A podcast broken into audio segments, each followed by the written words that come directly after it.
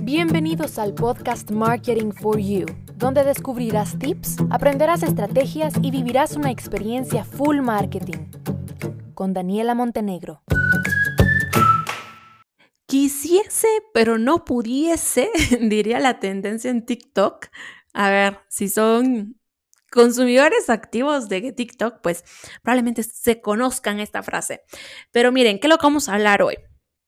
A ver, la pandemia, así como dio paso a que TikTok se volviera súper importante en el día a día de muchas, muchas, miles, miles, miles, millones de personas, em, hizo muchos cambios en el consumidor, muchos, muchos cambios de lo que vamos a hablar hoy. ¿Qué cambios ha sufrido el consumidor en estos últimos 19, 20 meses desde que comenzó la pandemia, desde que comenzó el encierro, desde que comenzó el push de lo digital, qué pasó en estos meses y qué cambios tuvo el consumidor. Comenzamos diciendo que el 46% de los consumidores está interactuando con las marcas que comparten sus valores. Esto es importante porque las marcas llegaron a un punto muy superficial, tanto ahora, fíjense cómo el 46% le pone mucha prioridad a los valores, a la forma de pensar, a los principios, a la responsabilidad social empresarial de las empresas, más que a otras cosas o a otros atributos que antes solían ser importantes. Em, otro dato importante es que el 79% de los consumidores de todo el mundo, imagínense, cree que las marcas deben rendir cuenta a los consumidores sobre su forma de producir y su sostenibilidad social y medioambiental. Lo que les decía, cada vez hay más atrás, cada vez se exige conocer más qué hace una marca por su planeta, por su medio ambiente, por sus colaboradores. Es increíble cómo después de más de un año de cambios importantes entre los comportamientos de nosotros como consumidores, las nuevas necesidades, que sin duda pues están cambiando la forma en que las marcas se van a posicionar y comercializar con sus productos y servicios, todo está dando un giro.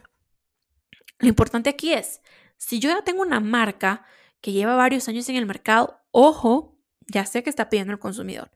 Y si yo soy una marca que va a introducirse en el mercado, ojo también porque ya sé que está pidiendo el consumidor. Voy a ser transparente, voy a compartir desde el inicio mi propósito, mi objetivo, mi visión, de dónde nazco, qué, por qué, por qué nace mi negocio, qué es lo que quiero lograr y cómo voy a aportar al mundo. Porque eso es, eso es, miren, eh, hay una tendencia muy buena que yo considero y importante, sobre todo, ¿verdad? Tomar en cuenta.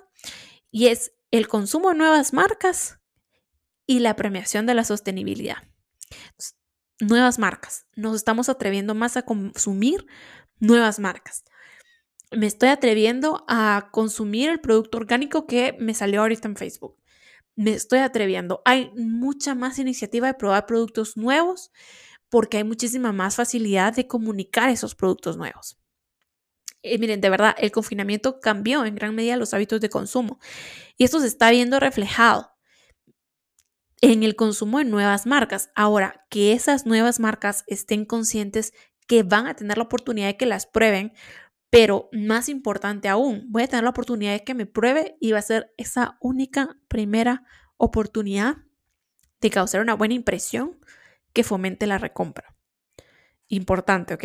Importante, por favor. A ver, vamos a hablar entonces, em, vamos a hablar de cuatro cosas después de esta introducción. No sé si para introducción, pero fue introducción. Vamos a hablar de cuatro áreas que sufrieron cambios ahorita en estos 20, 20 19 meses. Primero, la cocina. Wow, la cocina revolucionó de verdad en todo, porque durante la pandemia la cocina fue un espacio para, además de cocinar, experimentar, prestar atención a una comida, a una cocina más saludable, eh, prestar atención a nuevos ingredientes que probablemente antes no consumíamos seguido. Eh, aparatos como la air fryer, imagínense eso, fue un boom gracias a TikTok y ahora mucha gente tiene una air fryer y la usa gracias a lo que sucedió en la pandemia. El segundo punto fueron las rutinas de autocuidado y belleza. Fíjense cómo ahora el tema del autocuidado, un skincare por la mañana, por la noche, el autoestima, todo eso tuvo un auge. Sin embargo, tuvo un auge los productos más no el servicio, que eso es importante que lo tomemos en cuenta. Al yo estar en mi casa, yo le quiero dedicar tiempo a mi piel, tiempo a mi cabello, tiempo a esto, tiempo a lo otro y necesito productos para hacerlo. Compro más, pero como no salgo, pues sí bajan otras áreas que prestaban los servicios. El siguiente, tenemos un consumidor muchísimo más consciente y exigente. ¿Por qué? Por dos factores que de verdad en nuestro día a día nos acompañan desde hace 20 meses y es la incertidumbre y la inestabilidad. Entonces, cada vez tenemos más necesidad de tener más información porque hemos pasado tanto tiempo con tanta incertidumbre, con tanta inestabilidad, que tenemos miedo a que las marcas nos den eso.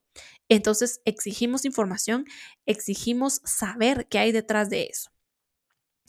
Luego, el siguiente punto es la compra online versus la compra offline o la compra física, ¿no?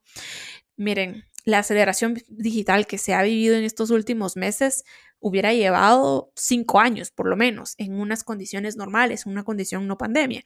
Creo que eso es algo que probablemente hayan escuchado ustedes antes.